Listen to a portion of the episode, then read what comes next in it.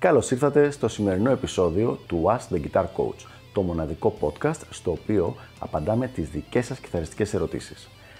Αν ενδιαφέρεστε να εξελίξετε το παίξιμό σας στο maximum βαθμό, στείλτε μου ένα email στο email ioannis.ioannis.org για να σας ενημερώσω για τα πακέτα εκμάθησης κιθάρας του Elite Guitar Coaching. Πάμε λοιπόν να δούμε τη σημερινή μας ερώτηση. 5 εντελώς χαζές προκαταλήψεις για την εκμάθηση της κιθάρας. Εδώ λοιπόν σε αυτό το βίντεο μάζεψα 5 από τις πιο χαζές προκαταλήψεις, από τους μύθους, από τις πιο μεγάλες, δεν μπορώ να σκεφτώ αλλιώς, βλακίες που ακούμε κόσμο να λέει για το θέμα της εκμάθησης της κιθάρας. Η αλήθεια είναι ότι όταν λέω ότι ακούμε κόσμο να λέει, συνήθως αυτές είναι γενικότητες που τις λένε είτε άνθρωποι που δεν παίζουν το όργανο καθόλου και απλά λένε αυτές τις ε, φράσεις, αυτές τις σκέψεις ή άνθρωποι που παίζουν λίγο καιρό ή σε πολύ χαμηλό επίπεδο. Για πάμε να δούμε λοιπόν τις πέντε αυτές προκαταλήψεις, θα τις δούμε πολύ πολύ γρήγορα γιατί κάθε μία από αυτές έχει ή θα έπρεπε να έχει το δικό της βίντεο. Προκατάληψη νούμερο 1. Μην μάθεις θεωρία, θα ακούγεσαι σαν όλους τους άλλους. Αυτό δεν ισχύει καθόλου, είναι σαν να λες μην μάθεις γραμματική και συντακτικό γιατί θα μιλάς σαν όλους τους άλλους. Όταν μαθαίνουμε γραμματική και συντακτικό στη γλώσσα μας, το κάνουμε για να μπορούμε να μιλήσουμε σωστά και να μπορούμε να έχουμε δομημένη και σκέψη και γλώσσα. Το ίδιο ακριβώς πράγμα κάνει και η θεωρία. Μας βοηθάει να ξέρουμε τι γίνεται κάθε στιγμή στη μουσική και να έχουμε πολλές επιλογές για το τι μπορούμε να κάνουμε παρακάτω και πώς να προχωρήσουμε. Νούμερο 2. Μην κάνεις μαθήματα σε κάποιο καθηγητή γιατί θα γίνεις κλόνος του. Υπάρχει μια πάρα πολύ διαδεδομένη νοοτροπία, αυτό το πράγμα δυστυχώς, το οποίο θεωρεί δεδομένο ότι αν εγώ παίζω με ένα συγκεκριμένο τρόπο, ο κάθε μαθητής μου θα πάθει να παίζει με αυτόν τον τρόπο. Αυτό είναι τελείως λάθος γιατί βγάζει από τη μέση εντελώς την προσωπική ταυτότητα του καθενός καθώς και τις προσωπικές του προτιμήσεις. Δηλαδή, αν εγώ προτιμώ να παίζω αρμονική μινόρε με λεγκάτο από το 12ο μέχρι το 18ο τάστο, αυτό είναι μια προσωπική προτίμηση την οποία κάποιος άλλος άνθρωπος, παρόλο που θα τα έχει μάθει και αυτά μέσα στο πρόγραμμα σπουδών μου, μπορεί να το αγνοήσει τελείως σε ένα σχεδιασμό του και να κάνει κάτι τελείως διαφορετικό. Να κάνει κλασικά rock licks στο πέμπτο τάστο, στο πρώτο box πεντατονική. Κάτι τελείως διαφορετικό δηλαδή. Αυτό είναι κάτι το οποίο δεν ισχύει και το μόνο που καταφέρνουμε είναι να μην προχωράει αρκετά γρήγορα ο κιθαρίστας που θέλει να μάθει επειδή δεν έχει κάποιον άνθρωπο να τον κατευθύνει και να τον βελτιώσει. Νούμερο 3. Χρησιμοποίησε αναλογικό ή τουλάχιστον παλιότερο εξοπλισμό, ο ήχος του είναι καλύτερος. Αυτό είναι κάτι το οποίο τουλάχιστον στο 98% των περιπτώσεων δεν ισχύει.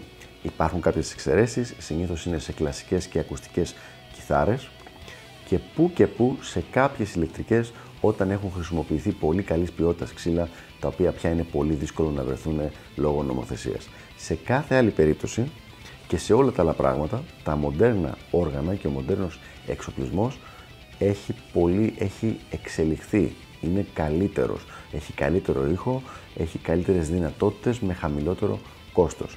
Οπότε μην τρώτε το παραμύθι ότι πρέπει να πάρετε κάτι παλιό για να έχετε καλό και αυθεντικό ήχο. Νούμερο 4. Πρέπει να πάρεις οπωσδήποτε καινούρια κιθάρα για να μάθεις. Αυτό είναι κάτι το οποίο επίσης δεν ισχύει, το έχω πει πάρα πάρα πολλές φορές στο Ask the Guitar Coach. Το σημαντικό είναι το να έχεις στα χέρια σου ένα πολύ καλής ποιότητας όργανο. Αυτό είναι δική σου δουλειά το πώς θα το βρεις. Αν εσύ θες η κιθάρα να είναι άσπηλη και αμόλυντη, να μην έχει κουμπίσει κανείς άλλος, κανένα πρόβλημα, αλλά μπορεί με 1500 ευρώ που θα βρίσκες μια μεταχειρισμένη κιθάρα που θα ήταν αξίας 2,5 και 3 χιλιάρικα να πάρεις μια κιθάρα απλά από το μαγαζί που θα κάνει 1500 και θα είναι πολύ χαμηλότερης ποιότητας παρόλο που θα πληρώσει τα ίδια λεφτά.